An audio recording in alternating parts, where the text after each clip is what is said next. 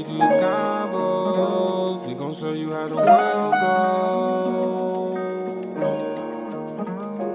AG's Convos. We gon' show you how the world goes. AG's Convos. We gon' show you how the world goes. Take a look at the world we living in, it's falling apart. Quick to muscle and guns, but don't show heart.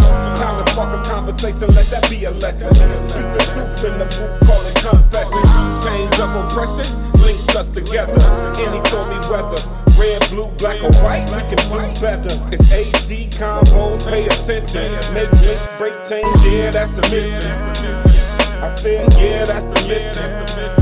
AG's Convos. We gon' show you how the world goes.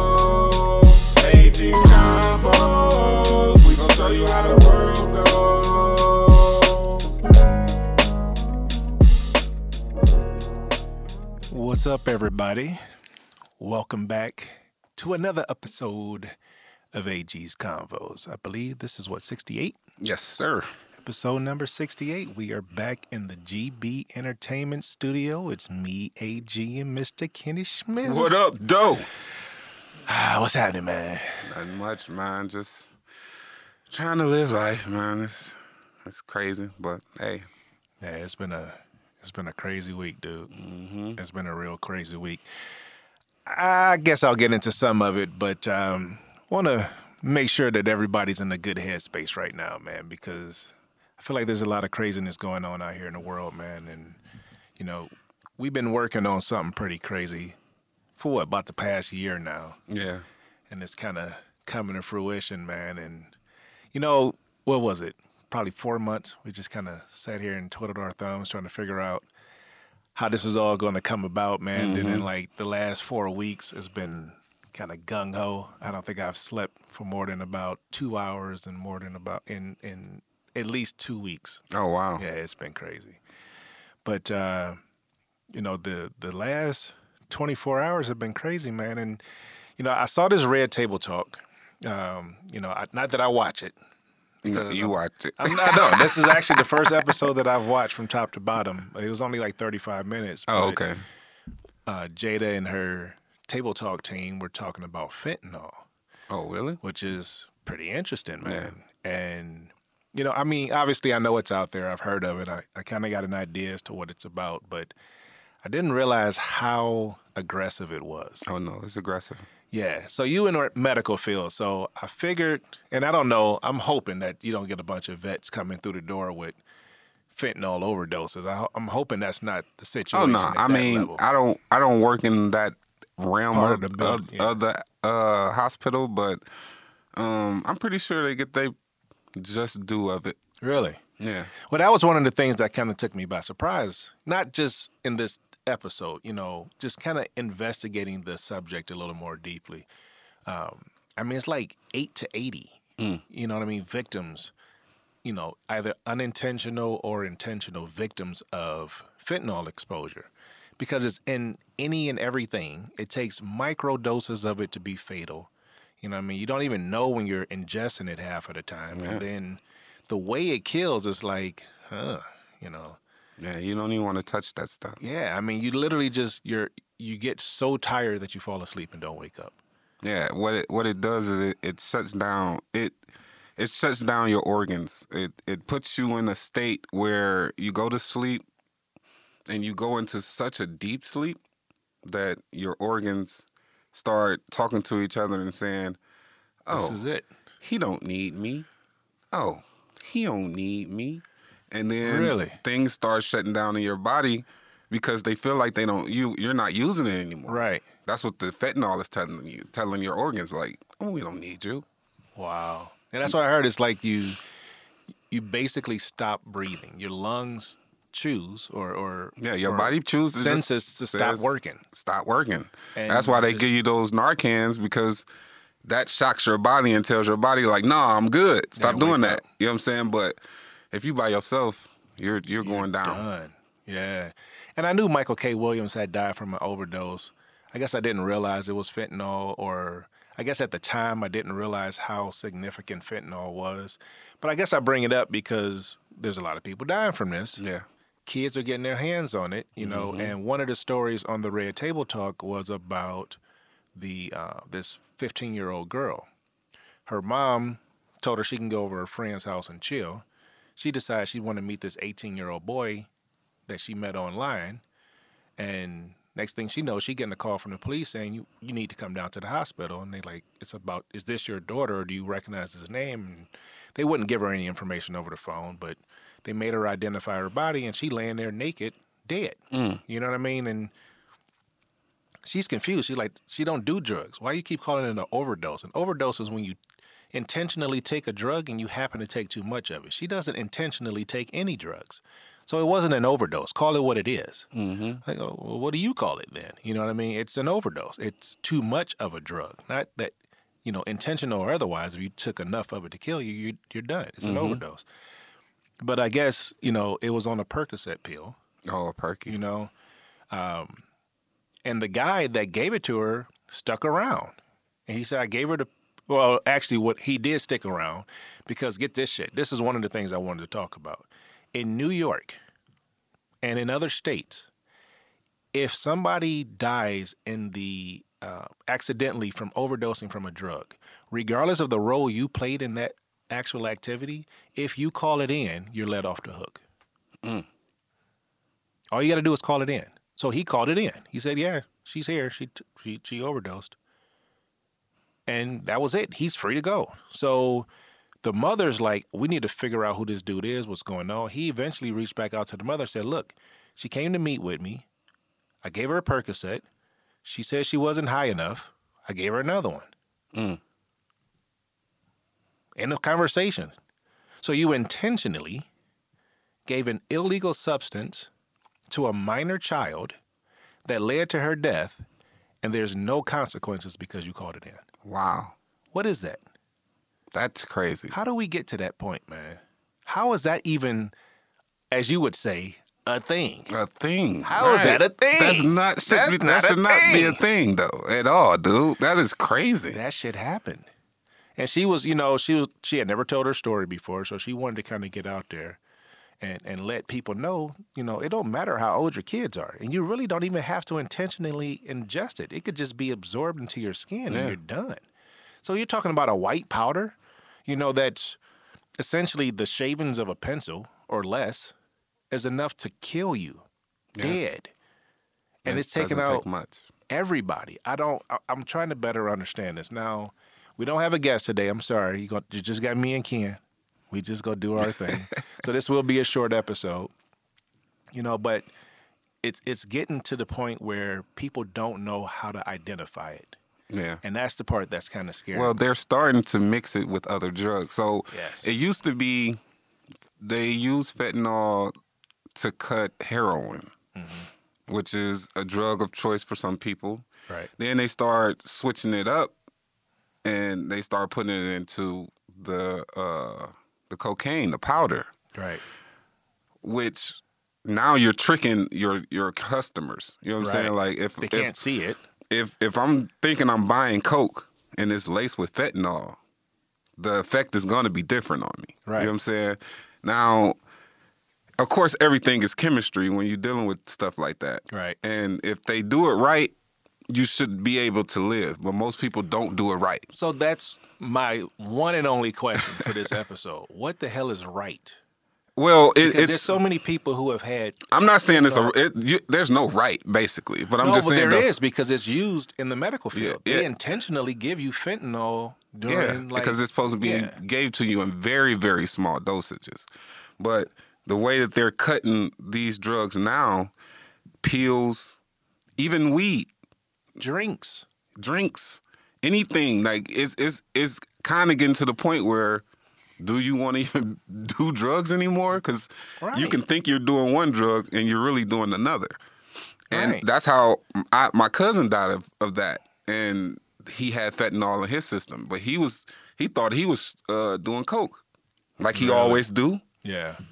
He ended up doing the the coke and the it ended up being the fentanyl in, it and he never woke up. But the How person, old was he?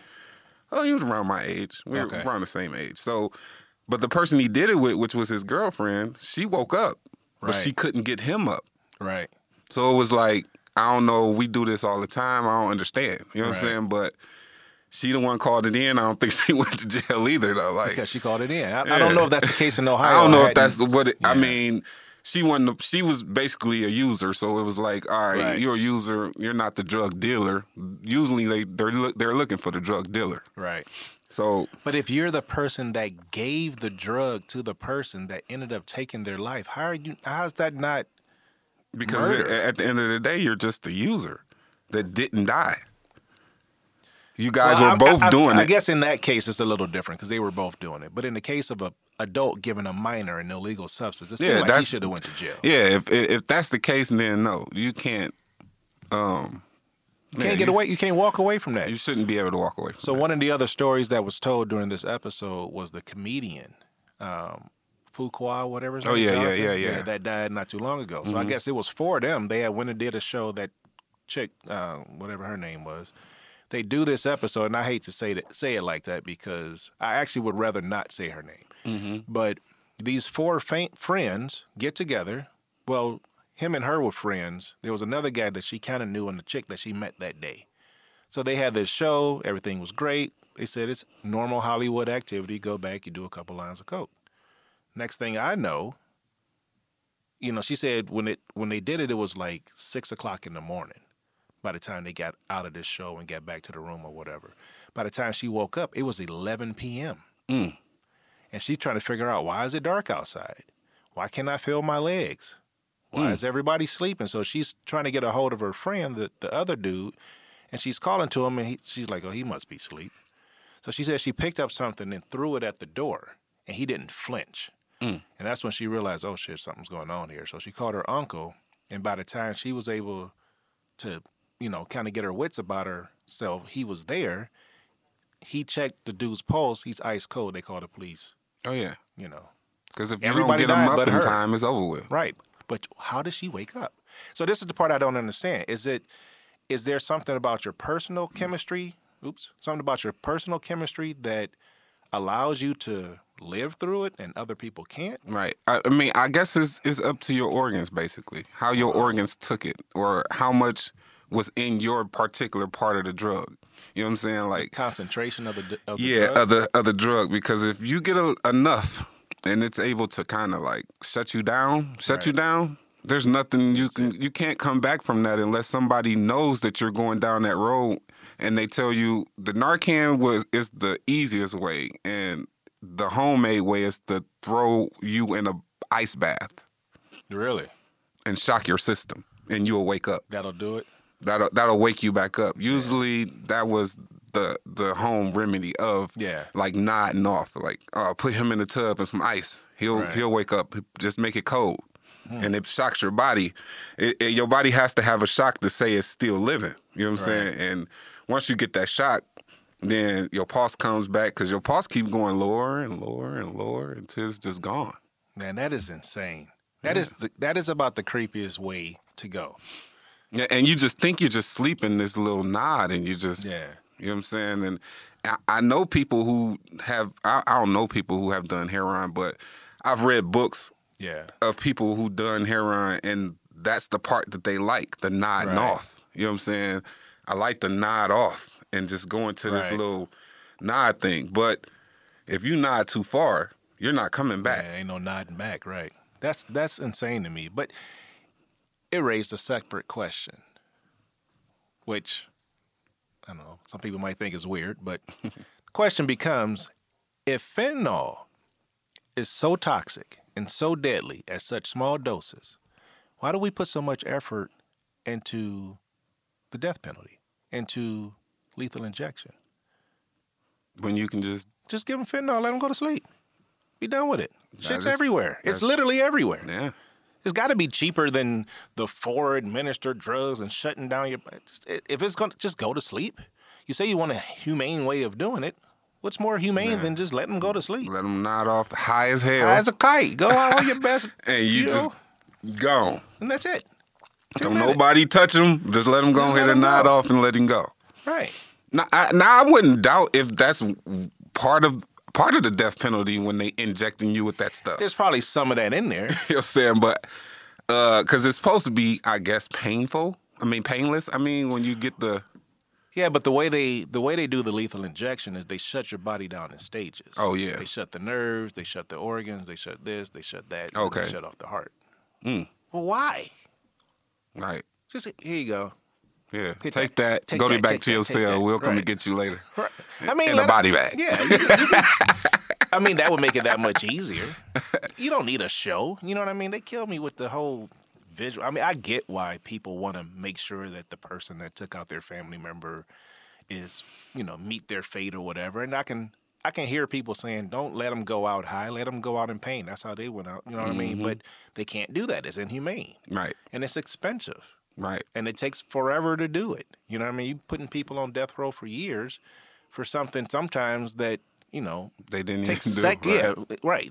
That's a whole nother Right. issue. But then they- they're they're sitting in a cell. We're feeding them and we're clothing them and they're paying for the utilities for them. All of this space for decades, and then they die in thirty seconds. Yeah, that's that's the way our system works. and it's crazy. I, I didn't really, I just don't. Fentanyl. When fentanyl hit the scene, I was like, um, everybody. I guess the black community looked at it as a moneymaker because that's what it became. You know what I'm saying? Like, fentanyl makes way more money than anything. You know what I'm saying? Like, that's Because one you of the. only need so little of it to make it. You only need so little of it to add to something to get everybody saying that this the best thing to do. You know what I'm saying? And they want to do it. And that's usually how people get hooked. And the whole thing of a drug dealer is to try to get their customer hooked to the point where They always coming back. they spending all their money with them. You know what I'm saying? I mean, I get drug sales. right. That that's the easy part. What Right. I don't get is drug use. And and drug use, I, I think people chase highs. Clearly, And I, I, I never got into a chase high type drug. Like I don't want to, I don't want to be high out my mind. There's, Right. there's nothing I want to be that high and out of re- touch of reality that I want to be that high. Like Right. I don't even like to be drunk. I don't drink a lot. You know what I'm saying? Right. So I don't even like to be drunk. And I've been drunk before, and I told myself I'll never be drunk ever again because. Hmm.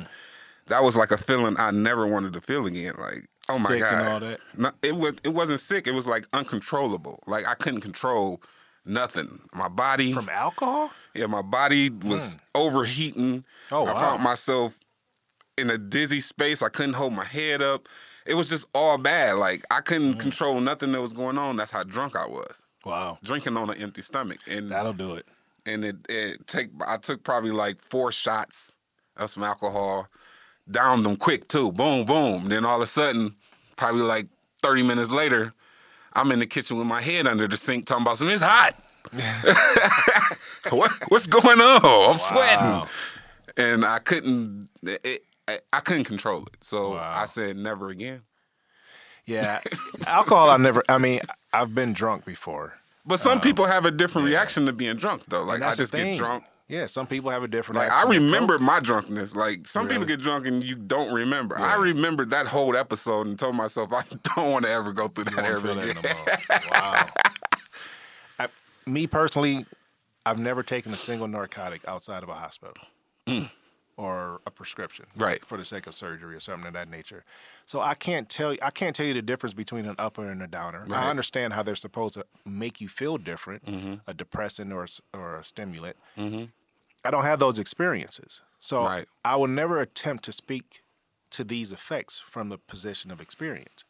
And I'm not assuming you do, so I don't necessarily want to go down that road. But what I, I guess, what I want to shed a light on is the frequency in which these things are really starting to like tear households up. Yeah. Well, it started with these. You know, back in the day, we had the ecstasy ecstasy pill Right. craze, Right. and Not interested. um, I participated. Yeah, I and remember it's you, you it's mentioned that one it's one of- it's one of those drugs. It's a one of them uppers. You know what I'm Yeah. saying? Like you get It's it and you feel amazing. Everything is amazing around you. You love everybody. It's just like one of those, and uh, it started to kill people because of the ingredients that they started trying to make them more and more powerful. Because after Why? After a while, if you start taking them the first time and you fall in love with that feeling, you Mm. just taking them all the time. Maybe you're doing them every Friday. Maybe you're doing them every day. After a while, that effect doesn't happen anymore. You're just popping pills for no reason. But What's- are you still in a constant state of high? For somebody on the outside looking in, do they still see you as inebriated? No, you're you're not even uh, with ecstasy pills. It was never like you could notice somebody on them. Oh, really? No, because it's just like one of them things that you pop, and you're feeling good. Only you don't way look the- any different. you don't look any different, but the only thing is you're you're very talkative and you loving everybody. So it's kind of your behavior. Okay. You know what I'm saying? a The way that you're drug, you're right. you're feeling, and they be like, "Is you on is you on a pill or something? Right. you doing too much." Right. this ain't you. Right. got you. and I, I never I didn't get into it like heavy. Like I tried it like on some pure pressure type thing. Like, all oh, right, Oh, shit. give me I'll give you half one. Boom. I'm gonna tell you what it's gonna do to you. You'll be all right. And when I did it, it was like, oh, I was all right. You know what I'm saying? Like, all right. And So- then So what did it take for you to stop? Or did uh, you stop? I don't know. I, I no, I popping pills, I probably did it maybe like twice or three times in my lifetime. Period. Okay. So it wasn't nothing that I was like chasing, trying Yeah, to keep yeah, that yeah. going. It was just like in the moment, the person I was around. You know what I'm saying? Right. It, if if the person I was around was popping it, and he was like, "Here, here go. All right, I'll take it with you. I know it ain't gonna do nothing to me. Mm-hmm. I'm just gonna be happy. All right, bet. Let's do this. And I guess that's the reason why I bring it up. Because again, I got teenagers. I got a teenage son, Yeah. which we know. You know, I got a younger daughter coming up, even younger than him. These kids are the ones that are, you know, enticed, like you said, through peer pressure to try But the this drugs stuff out nowadays is without knowing what they're getting themselves into. And that's the thing. It's like this shit is different. This shit will literally kill you. Percocets. I, we didn't have Percocets, but like I said, we only had X pills. Yeah. So the perks, the Xannies, and all that stuff, Right. The extras that they got now, ah, these kids is on drugs, drugs, Right. and they are. It, it it gives them motivation to do killings. It gives them motivation to do things that they never would ever do sober. You know what I'm saying? Like Right. a lot of these rappers talk about it in their raps. Like I ain't. They'll even say I don't have to pop a perky to murk somebody, or Right. I'm a pop a perky and murk somebody. It's like so that's what y'all do. Y'all pop the pill and then go out and do something stupid. Right. That's I- stupid. I, I mean, I don't get it. I, I get, I get the need to find yourself in a different headspace because life is shitty sometimes. I get that, and I get the fact that people in a position of influence and opportunity will create something to take you out of that headspace. Right. And if I can get rich off of it in the meantime, so be it. I don't get why the government doesn't crack down on this. This war on drugs that's been going on since what 1982, Forever. 1884. It is the the biggest gimmick in the history Yeah. of mankind. They're not really. They don't care if these kids is popping drugs and doing drugs. They don't.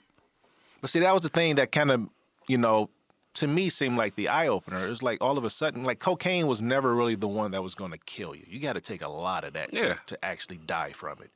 Crack was specifically in our neighborhoods. You didn't have to take much of that to die from it because somebody was probably going to kill you if you was on it because you act like a fucking idiot. Yeah, but it's it's crackheads that's been doing it for years and for they years dead. because they because they built up a tolerance to it or they figured out how to do it right but you know when you started getting in i think it was heroin was probably the first one that really started Yeah. taking people The one out, that they black white or shooting up. otherwise yeah That's the one that was killing everybody. They're shooting it, and I'm like, uh, what makes you take out a needle and poke yourself? And stick that right in your blood i mean but it didn't it didn't discriminate. Color age No. nothing. No- and no you would think that would make people say well wait a minute we got to check this drug thing. But instead it's been amplified a hundred times into all these other creative as chemical compositions. And I, I guess the reason i'm I'm conscious of it and I'm concerned about it is for one, you know, kids are getting exposed to it. Mm-hmm. You know, Xavier just started watching uh, uh, Breaking Bad, right? Which is one of the Mm-hmm. The greatest and all shows that, right? of all time. but he's seeing firsthand. I mean, he was conscious of meth. He knew what it was, and like he said, dude, that's there's like 30 different names for this drug. now." I'm like, yeah, I know. And that's the thing, you know, to some extent, parents want to try to keep up. And you always see these videos of the 900 different names and the different variations. yeah, but the it always changed. It's always changing because they're constantly trying to Code it. code it. Right. Yeah. It's like it's like security. Yeah, Patches got- for we your gotta cell switch it phone. up. The- Right. The, feds is on us, y'all. Let's let's switch it. Call it something else. put it in a different package. Make it look like something else. Keep Mm-hmm. it moving. Yeah, that's exactly what they doing. But these kids, These 12, 14, 16, 18, 20 year old kids, they're not the chemists in the labs figuring No. out these formulations. Where's that source?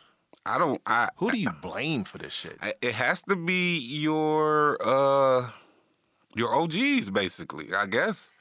I would say it would be them that kind of teach the youngins what to do and what not to do. But are they the formulators of these drugs? Or Are they the or ones that actually made the? Are they the ones that said, "Hmm, let me see. How do you create a drug that's odorless, tasteless, um, you know, scentless, and hundred percent deadly?"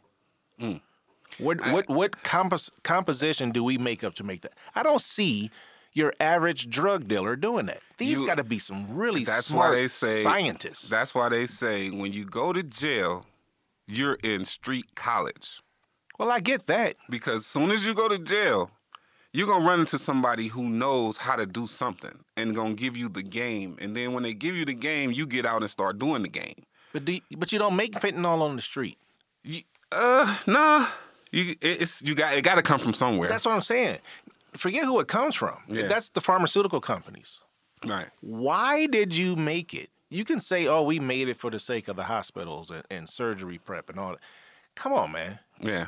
Like you made a drug and then made it accessible to the community. Which is the worst part.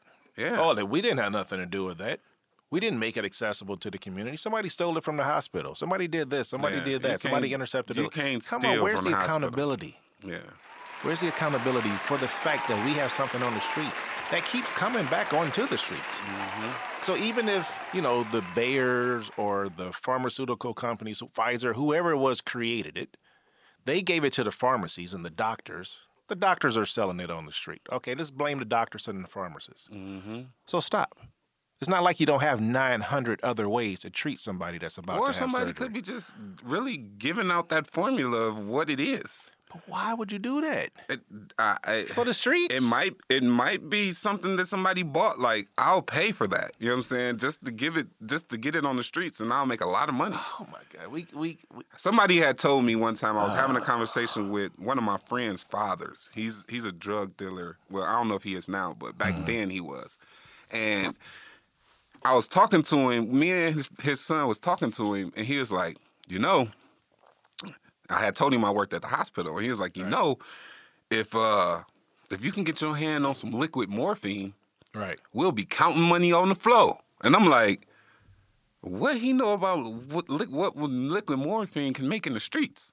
Right. It was something that he knew that he was like, if I can get my, if you can get your hands on that, we'll have so much money. It's ridiculous. You know what I'm saying? And I'm like, why would I risk my career to Right. try to go find liquid morphine on any hospital floor and be like, oh, that's what that is? Let I me mean- snatch that. It's ultimately it's lean to the fifth power. Yeah. That's what I mean. That's what you're gonna do with it. That's what you're gonna make with it. Yeah, I ain't know what he was gonna do with it. He just and he's a old like of course he was he was a father. I think he was like in his fifties or sixties. Yeah. And I'm sitting here like, what do he know that I don't know about liquid morphine that's about to make a lot of money in the streets? Lean, cough syrup. Uh, It's just strong. It's just a stronger variation of it. You know what I mean? But I just, I don't know. I, I'm worried about my kids. Yeah, I get it. Be, and, and, you know, again, and I, we kind of went over this. If you don't have kids, I'm not going to say you don't worry because you got nieces. No, and I nephews I worry. I already know what my nieces and nephews are Right. into and how. I, I think the reason why my nephew is paralyzed to this day is because he felt like he needed to pop a pill and go do something stupid, and which caused what he did. Mm. You think he was under the influence? Oh yeah, definitely was. It was. There was no if ands or buts about it. Because Right. sober, he wouldn't have never did it. Right. You know what I'm saying? But high off drugs, yeah, I'm gonna go Yeah. do whatever. You know what I'm saying? And show off for my friends. And then you know, when I started thinking about people like um, my mother and the Goodwin guy that was killed a couple years ago, these are older people just going about their day to day lives, but exposed to these nutbags that could easily just out of sheer amusement kill you Yeah, with a substance. they can put, and all you have to do is touch it. Right. Just touch Just it. Just put it on the rim of your cup. Put it on Even- your doorknob. Even even if you're in a if you're in a facility like they say when people be doing be making these drugs like in their Mm-hmm. basements It was a it was a story that I heard that a guy was in his basement doing making these drugs, Hmm. and damn near killed himself. Just off of just being around In the it. environment, He right. had he had gloves on, he had everything going, but somehow, some way, it still got in the system. You know what I'm saying? And he ended up damn near fainting down there. Then what? Somebody didn't come down there and see Walk him him up, laying there like something wrong. He was gonna die trying to make something to go sell. Right. Same thing with the meth labs blowing up like Yeah, blow the Yeah, place. take it. It's- We're gonna take that chance. But if if I make it through this shit, I'm gonna be counting a lot of money. Money is killing us. Money is not the root of all evil, but money is killing us, man. This is it's it's getting out of hand. All you have to do is be a. I I I I try to stay as far away from the streets as possible. My mom called me the other day and was like, "Did you you know somebody got shot on Dove, which is a street we used to mm-hmm. live on?" And she's like, "You know who that was?" I'm like, "Ma, I don't do nothing in those streets. I wouldn't know Yeah, who chick- got shot." You know what I'm saying? It was a chick. And she was like, "Oh," I was like, "I mean, more than likely it was somebody young." And so, forty, it's probably forty three. no, the one that I, the one I seen, it was an 18 year old boy, oh, this was more recent. and okay. yeah, this is more recent. 18 year old boy, and he didn't got into some type of shootout on Dove and got killed, Mm. and two other people got grazed with bullets. And I'm like, oh, but I didn't know him. right. and uh, I think my brother uh, knew him, but I didn't know him. I mean, I, Yeah, I don't hang around. Why would you no be, Why young would you know an people eighteen year old? Right. in the hood? I don't. I mean, I don't really go back there often. Right. I don't know, man. We in a we in a real difficult space, and I, I guess the reason why it's something that I'm becoming more and more conscious of is because I'm in a space where you never really know. You know, in a studio, you never know who's going to come walking through the door. Yeah. You never know what their intentions are going to be. You know what I mean? But you're trying to create a safe environment. So, and, and things are about to change here pretty drastically. You know, mm-hmm. we've been talking about this for a while, and now it's finally starting to come to fruition. Mm-hmm. And it's like, I got to be a little more conscious. But the average person that goes into a recording studio isn't necessarily of the business mind that I am. No. You know what I mean? They're No, never. typically, I mean, there's a lot of street dudes that are willing to pay the money for a great sound. Yeah, they just and we're in a position to give you a great sound. Yeah. But I'm not in a position, nor am I even interested in your extracurricular activities. Yeah. So when it's all said and done, in an effort to avoid some of this craziness, a lot of the bullshit just won't come through the door. Yeah. You know what that's I mean? how you have to do it. Um, most of the time, it's like um, you just got to know your clientele. Right. You know what I'm saying? Like, uh, if you're trying to build something big, usually um, your clientele reflects your uh, product, basically. Right. So whatever you're offering, if they're willing to pay for it, then they have to be serious. You know what I'm saying? It ain't no walk through the door, I'm paying some little cheap price and then I'm just gonna go and do what I gotta do. Yeah. No, it's not that because if I'm letting you just do that, that means that you taking your money and doing all your extracurricular that's gonna come that's gonna spill over into my area. And I don't want that. Right. I don't want no kind of parts of whatever you into. I don't even want none of that drama. And, and what's crazy about that is when you look at the cost for recording music, you mm-hmm. know, the, the scale is like anywhere from $25 an hour to $300 an hour. It's like, mm-hmm. how do you justify that? Yeah. Well, because in certain parts of the world, in certain parts of the country, you got dudes fighting for 40 bucks an hour, Yeah. 60 bucks an hour. Like if you can get 50, you doing all right. If you can get 75, you killing it. Yeah. But there are certain areas, like you know, we was just talking about this, me and somebody else, about a facility in Pittsburgh. They're charging 150 bucks an hour Yeah. for a hole in the wall. Yeah.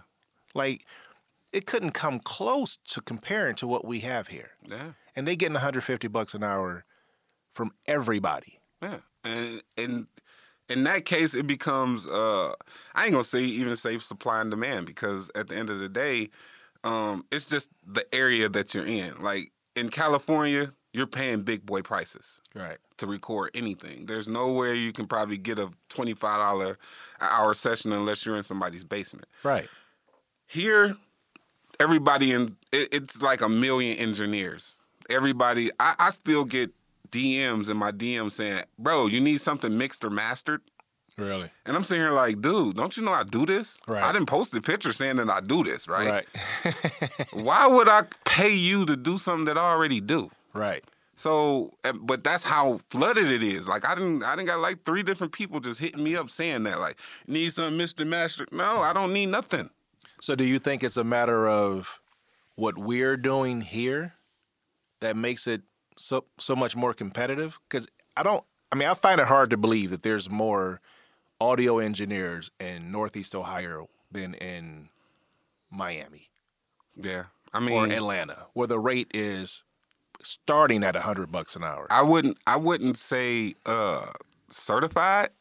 You know what I'm saying? Like anybody can be an audio engineer and claim Exactly. They're they are. I did it for years. I didn't wasn't certified for years. Right. And people still came to me and recorded with me. Right. Only because I knew what I knew. You know what I'm saying? Like you could literally teach yourself this whole game, but you got to be very, very into it to teach yourself it. But if you go to school for it, now your worth becomes way more than whatever it is because you didn't invest it in yourself. Now you like, I know what I know, and you can't take that away from me. Let me go ahead and do my job. Mm. You know what I'm saying? But it's just hard out here when it comes down to like people just. I, I mean, we live in a, a poor city. You know what I'm Yeah. saying? Where people don't have money, but they got dreams and ambitions and want Right. to do stuff and want to make music, but they don't want to invest in themselves like they supposed to. And a lot of them, I I have to tell them every time, like, dude, if you don't invest in yourself, you're not gonna make it out of here.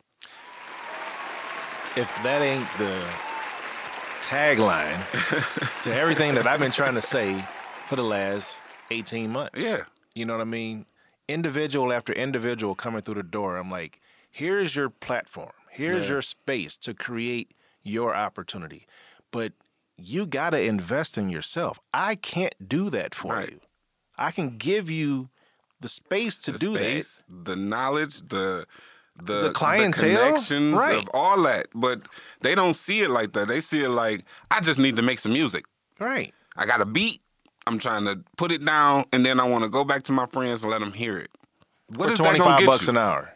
And if you want 125 bucks an hour, thanks but no thank, I'll do it in my basement. And then they thinking if they if they get the song and then they put it on Spotify or on the platforms, it's gonna blow. And I'm like, dude, you know how many songs is on the internet?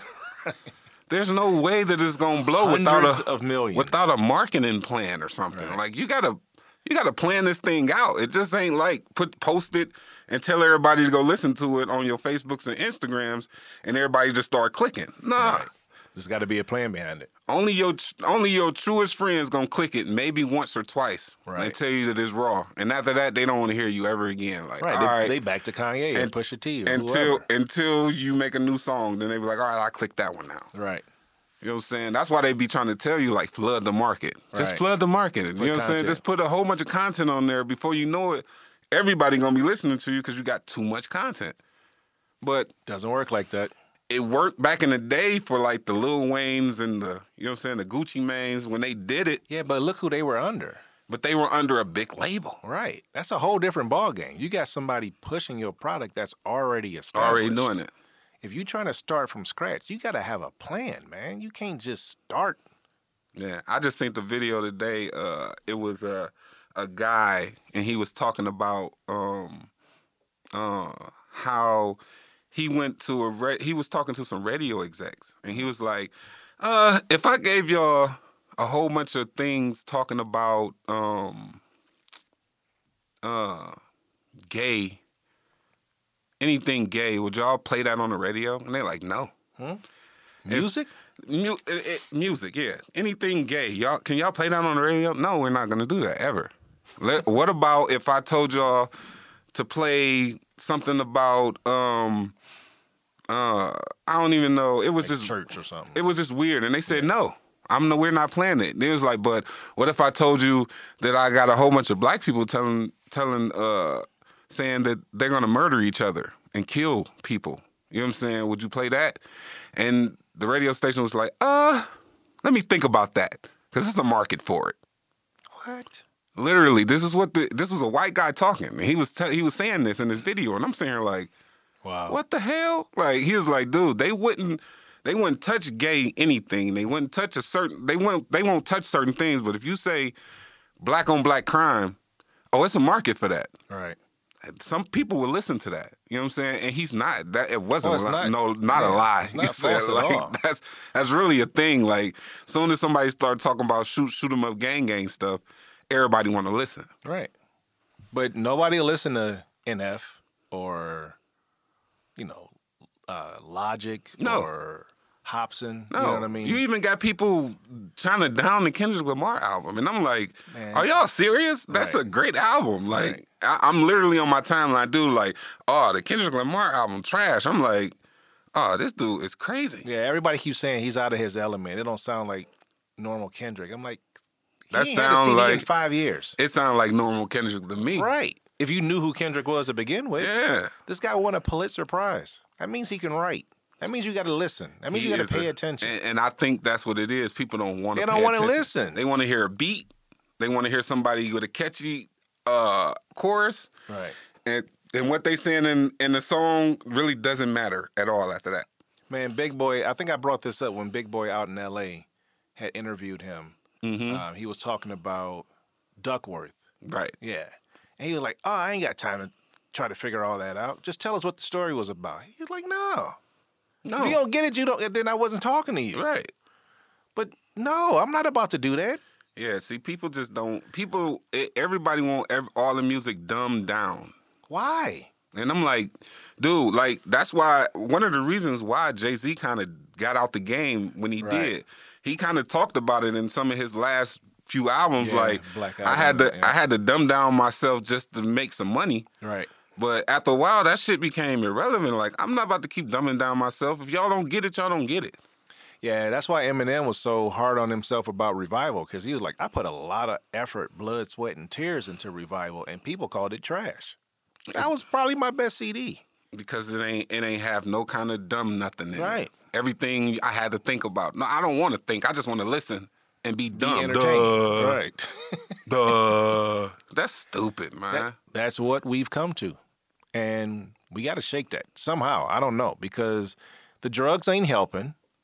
The industry is making everything so much easier to ignore. Mm-hmm. They're making it so easy to ignore education, family values, uh, motivation, self development. They're making it real easy to ignore that because that ain't interesting no more. mm-hmm. You know what I mean?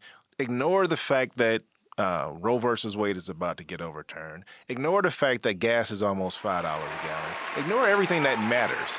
Let's Right. pay attention to what doesn't. Let, let's and and I think it started out as one of them things where, um, it was the world of the, the unknown.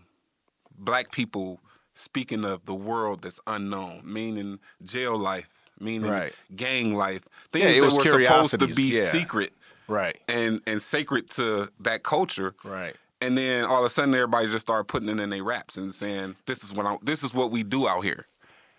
And I get that because for a long time there was a mystery that was the black household to Yeah. anybody that wasn't black. Right. And we were such a small population, it was like, gee, you know, they're popular, they're angry, they're attractive, they're this, they're that, they got the cool clothes, they got the cool music.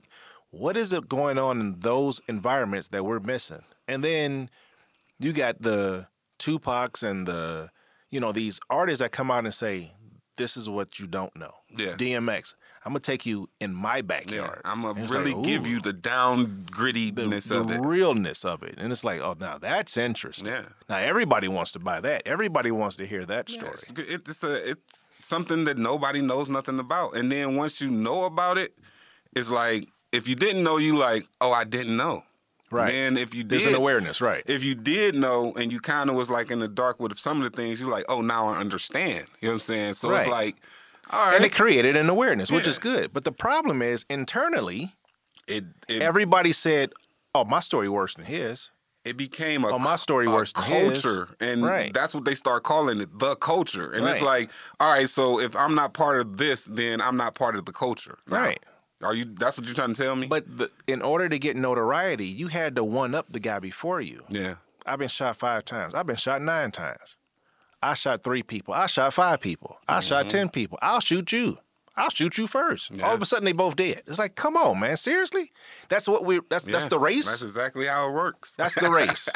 and then, and then everybody mourns you and say you was the best ever rapper to ever walk the face of the earth while you dead, and they Right. making no more music. right. Now you was the best. And then the next guy comes out. He's talking about how he's the reincarnation of you.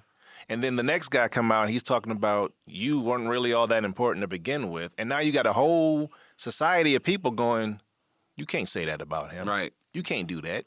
Now you been, you know what I mean? And this, but it's all infighting Yeah. because everybody else is still sitting back eating popcorn. Like, hmm, this really is interesting. I had no idea. I'm the popcorn eating person too. Right. I'll be sitting there eating my popcorn like, wow, really? That's what he chose to say or right, do? you took Or it there, right? What are you, what are we doing here? Like, For what? What are you trying to accomplish? I just feel like we need to be trying to accomplish something yeah. with the actions that we take. I mean, it's it's it's a time right now for our culture, period, to actually win in a lot of things. Yes. and for people to take our culture and turn it into something totally negative and and put it in a whole little different type of realm where the society would say uh oh no we need to take that down off the pedestal you know what i'm saying because you know i mean our culture right now is like one of the number one genres out there period But we're the ones that's bastardizing it. We're Yeah, the ones I- that's we are. it. Yeah. But and and that's because of our ignorance and our and and the young people that's coming up listening to the people who in it now saying, "Oh, I can do this," and adding more dumb stuff to it. but I do feel like, and you know, I think part of it is environment. Yeah. I do feel like there are kids now that are so aware. You know, we were talking about this whole gender identity thing last time we were on. and mm-hmm. Kids being a lot more vocal about wanting to be different. I think because they want to be different, they're willing to entertain differences than, you know, their environment or Yeah. what they were brought up in. So, yeah, to some extent, you know, it, it's troubling because there's still that whole process of making decisions and having to live with them. But at the same time, you got kids out there now that are like, you know, this whole shooting thing ain't really all that cool. Mm-hmm. This whole race thing, Oh yeah, it's a lot of them. That's Really like, ain't all that dude, cool. this is not what I'm into. yeah, I'm not on that. So, I, will participate in the dances. I'll participate in yeah, the family reunion. And I, I mean, all that stuff that makes everybody happy. Right. But then when it turns violent, I'm not with that. right. But if you're in the wrong place at the wrong time, just because you're, You're trying to up anyway. participate, you know what I'm saying, in the culture, as they say, Or you you're can stuck. end up dead. You know, there's a lot of people that are just stuck. You know, my family forces me to be Oh, yeah. here. I- I'm I just have no it. choice but to be in this environment. You know, All my cousins right? is in that. We going to the cookout. Uh, I mean, the cookout's in the hood. Last time I was over there, two people got into a fight. There Mm-hmm. was just a news story about somebody getting shot. We go into the cookout because that's what we do as a family. Yeah. Okay, I'm uncomfortable here now. Yeah. And you go to the cookout- what I'm going to do. and some shit pops off. That's why I didn't want to come in the first place. And maybe I make it out, maybe I don't. And then what you gonna do? Oh, I can't believe I lost my baby at the cookout. Mm-hmm. Your baby didn't even want to go We was just trying to have a good time. No, your baby wanted to sit at home and play his video games and because chill. he knew. You all you all you ever talk about is how crazy this neighborhood was. All you ever talk about is how bad it was when you was a kid.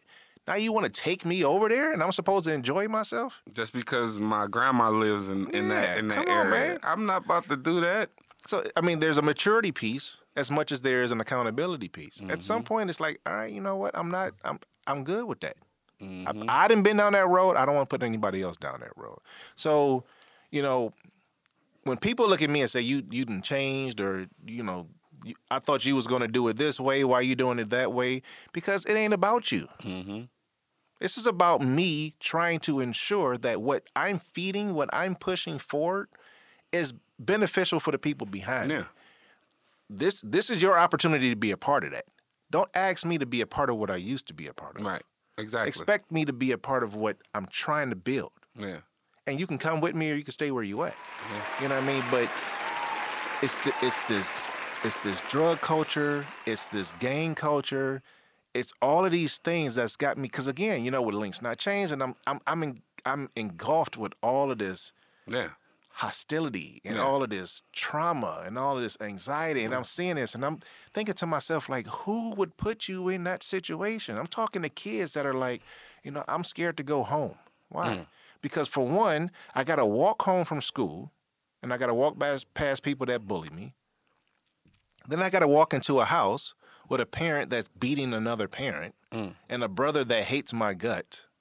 And somehow I got to go to sleep, even though nobody's going to feed me and I'm too young to cook. And then wake up tomorrow and start all over again. Start that whole and they wonder why these kids killing themselves. Oh, yeah. What the fuck? What are you doing for them? Where is your participation? It's and kids raising kids, bro. A lot of a lot of it when it comes down to our our generation and and, and uh, people. I, I look at it and it's sad to say, but I am even in my family. You know what I'm saying? Yeah. My sisters uh, don't raise their kids. They they're out doing the, the stuff the kids do Right. as grown people, Right. living their best lives. Let's say that. Right. Meanwhile, your kid is somewhere trying to mimic what you're doing because that's all they see. Right. You know what I'm saying?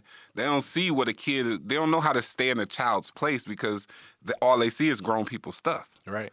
So every time they see you doing grown people stuff, they like, oh, I want to do that too. I guess that's what humans do, And those kids grow up to be adults and they grow up and to have be kids. and have kids, and here we are. and then they do the whole cycle all over again. And it just amplifies. It gets worse that second time and third time and fourth time around. It's a it's a terrible thing. I hate I hate seeing it. I, I try to put my mouth on it every now and then, especially in my family. Yeah. But I've learned that it doesn't work. In one ear and out it's, the other. It's it's either uh, real real defensive, like when you say something. Oh, you ain't got no kids. What you know? Uh, I'm just I'm just in the window looking in, and I'm telling you This that what I'm this ain't seeing. looking right Right. and it's gonna end up being bad. So now I just learned to just really keep my mouth closed and let them once it happened, however it happens, they end up venting to me and I say nothing. I just be like, I, I can't I don't wanna say I told you so because that's being insensitive. So it's like Shit, that's the truth. it's the truth, but I and when it comes to family, you don't want to be insensitive. Like, listen, You say you? Me. Oh yeah, you. So I just don't. I I- give two shits I've I've tried I've I've look I've tried to say I told you so and got scolded about saying I told you so. So Right. now I'm at a point where it's like I'm gonna let you tell your story and I'm gonna just Right. not say nothing. You know what I'm saying? And you tell your story. So, you know, I I don't want this to be a long episode because I really want people to hear this, and I kind of want to just cut it off. Yeah. Because it's like, damn, this is. I mean, you can't just leave us hanging like that. Yeah, this ain't about me leaving you hanging. This is about mm-hmm. you dealing with the problem. Because the fact of the matter is, this is a problem that's in so many households, mm-hmm. and we all know it. as much as we try to at it, avoid it, as we can, we could try all day long. We all know this is what's going on in these mm-hmm. households. We got to start dealing with some of these issues. But I'm gonna tell you something that I found to be very effective when it comes to dealing with some of these issues. Instead of trying to deal with the people that are in the thick of it, deal with the people that's on their way into the thick of it. Into it. Right. These younger kids are much more thirsty for solutions than their parents are for help. And if you give them them those solutions, they'll choose a better a better path. Oh, you got to say, listen. I know that's your big brother. I know he doing something he shouldn't be doing. I tried talking to him. He don't want to listen. I'm gonna show you what's about to happen, and if I'm right, or if you know that this is about to go the wrong way, then you need to commit to me right now mm-hmm. that you won't follow in that same path. Some people, sometimes it's just too late. Yeah. You know, your mama ain't listening. Your daddy ain't listening. Your older brother ain't listening. And you see what happened to your uncle. Mm-hmm. You see what happened to your cousin. They're doing the exact same thing. I don't want that to happen to them, but I'm going to stop it from happening to you. To you. Somebody got to get engaged. Yeah. It's, it's At you some gotta level. get in there. You Gotta gotta, get in there it. early. Yeah, you Get in intercept there it. early. Yeah. You know what I mean? And, And I I see me doing it with my with my nieces. My nieces more than my nephews because my nieces listen. You know what I'm saying? Right. Like the girls always kind of be like, "All right, I quit." You know what I'm saying? Like they might get into trouble. It might be a fight or two at school, Right. and they done been in it because they got their mouth on something. But that's only because they learned that from their mama. So Right. that's what they do. but at the end of the day, we're gonna stop that with the girls and end up be like, listen, you can do better and you can be a, better woman. You know what Right. I'm saying? It's it's it's way worse for y'all females than it is for males to be on your own and out here doing that's bad. it. And I think that's why they're much more susceptible to Yeah. lessons, to to teachings, I should say. Because I, I think I even said that in one of the episodes. It's real easy to teach a girl something. Yeah. Boys have to learn it. Yeah, the boys got to bump their heads first. They got to learn it through trial and error. And- girls, you can basically put it in, the, in on on a piece of paper and say, "Here's here's the instruction. Here's the game plan. I'd advise you to follow it." And they'll try. yeah, a they'll boy, really, really try. Here's the instruction. Ah, let me try my way first. Yeah. My friends doing it. I was, I'm outside. I ain't. Right. I ain't trying to hear nothing you talking about, Unc, or it just. I'm just not hearing that. Right. But we got to keep talking. We got to keep telling them. We got to keep trying. Yeah, it's the interception that's that's gonna be the key to not letting it be a generational curse it's- on our there has- our, right. our um our culture. Actually, It there has to be a shift in the the balance between those who are willing to listen and those who have already given up. You know what I mean?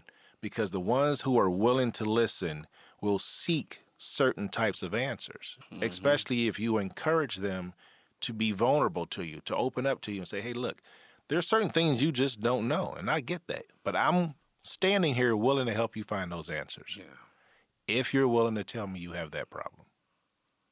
Hmm. That's the vulnerability piece. You got to tell me that there's something going on that you need help with in order for me to help you do it. That's the part we don't talk about our business. That's why black people in therapy, we don't talk about our business. I can't tell you that I have an issue. That's not what we do. We deal with it. That's why therapy doesn't really exist in our community. But if if you're willing to tell somebody, "Hey, I have an issue," and I could really use some help finding a solution, nine times out of ten, somebody's going to listen. well, it's mental aware, mental health awareness month. That's why we keep talking about and we need to very. I mean, so much is is going on with with everybody um, mentally, um, and nobody really wants to tap into it. They see the signs and don't want to say nothing. And It's drugs like, are not the answer drugs ain't the answer. because you don't know what you're going to get. Violence is not the answer. It's Right. just not. It's all this crazy stuff that people are doing. like like Xavier said, an addiction is anything. You know what I mean? Anything anything, anything you do in excess for pleasure. for pleasure. It could be drugs. It could be gambling. It could be violence. It can be lying. It could be hiding. hmm It could be sex. Yeah, You name it. yeah. You definitely can be addicted to all those things. Anything. You can literally. You can be addicted to sleep Yeah. Because that's that's what makes me feel good. Makes me wake up and say, dang, I need to get some more of that. Right. you could be addicted to hurting yourself. Mental aware. men- Mental health is a real Yeah. thing. And everybody is trying to tell you, I got a solution to your problem. Take this, smoke that, drink this, pop that, and then you're gone. Then you're gone. Uh, that's th- there's the ultimate solution to your problem. Problem solved. You're gone. And they still But that's here. not a solution. Chilling. Right. Right. Like, On to I- the next one. I, I, I introduced you to it, and I didn't go as far as you did into it, even though you thought that's what I was doing. Right. But that's not what it wasn't what I was doing. I just wanted you to do it with me. So I got you hip, and you took Right. it to the next level. I'm gonna take one. You go take one. I'm gonna take two. You go take one, two. Yeah. I'm gonna take three. You go take one, two, three. Before you know it, you'll be sleep. Sleep. done, somewhere. gone. I'm gonna raid your pockets and be on my way. Mm-hmm. And if you don't show up the next day, wherever you were supposed to be at, all I gotta do is dial 911 and say, "Hey, I found somebody that overdosed," and I'm good. And I ain't got And I to go go, to jail. I go on about my. Day. That is the craziest thing. in That is the world to craziest That literally ever. blows my mind that you could do that. If I can call the police and say, "Ah, he overdosed. We was just doing drugs together, and he did. He did it. I did it, and he didn't wake up." Right. Not where did you get it from? No. Not who who gave it to him. And then, and nine times out of ten, the person who still lives gonna say, "Well, he gave it to me." Right. Dead people don't have a Dead people can't tell you where he got it from. Uh, he brung the drugs to the situation, then he died. Parents, parents. I don't care how old your kids are. I don't care how grown your kids are. I don't care how certain you are about your spouse or how old your parents are. Everybody is getting exposure to something that can kill them. Mm-hmm. intentionally, unintentionally. Don't touch it if it don't look like it's what it should be. No, I, I mean, it, literally, if I saw salt sitting on the table, I probably wouldn't touch it. I probably wouldn't either. You know what I mean? If I go to a restaurant and oh somebody left some, no, I'm not brushing the table off. I'm telling, hey, Come get this. Come clean that. Right. I don't know what that is. I know. I mean, I'm scared to cook in the kitchen. Like, don't pull out the flour. I don't know the difference. I don't know the difference. It better not be no goddamn fentanyl in my house. I will burn that boy to the ground. So look, like I said, I don't want to make this long. Um, it's been a rough week for a lot of different reasons. Uh, my accountant died this week. oh, really? Yeah, you. Remember, I think you met him. The one we went to the. No, not that. No, no, no, no. The one that set up the business. Oh, you know what? I never met him. I Yeah. just, I, I Died never this met week. him. What? Yeah, Wow. From what? There's natural causes? it wasn't natural. I can't say what it was, but it wasn't natural, What? and it wasn't expected. Mm. Went to sleep Friday, didn't wake up Monday. Wow. 34 years old. Wow. living the life. Living Mm, the mm-hmm, this dude had mm-hmm. everything he wanted in life. And then some. Wow. Ain't nobody safe, dude. Ain't nobody safe. Hmm. Including you and your kids. Mm, so hmm, we gonna end it on that. Harsh, harsh note. Harsh note. We gonna end it on that. Ain't nobody safe. Including you, including your children. Check on your friends, check on your loved ones, and check on yourself. And thank you for listening. This is AG's Convos, and we out. These convos, we gon' show you how the world goes. AG's convos, we gon' show you how the world goes.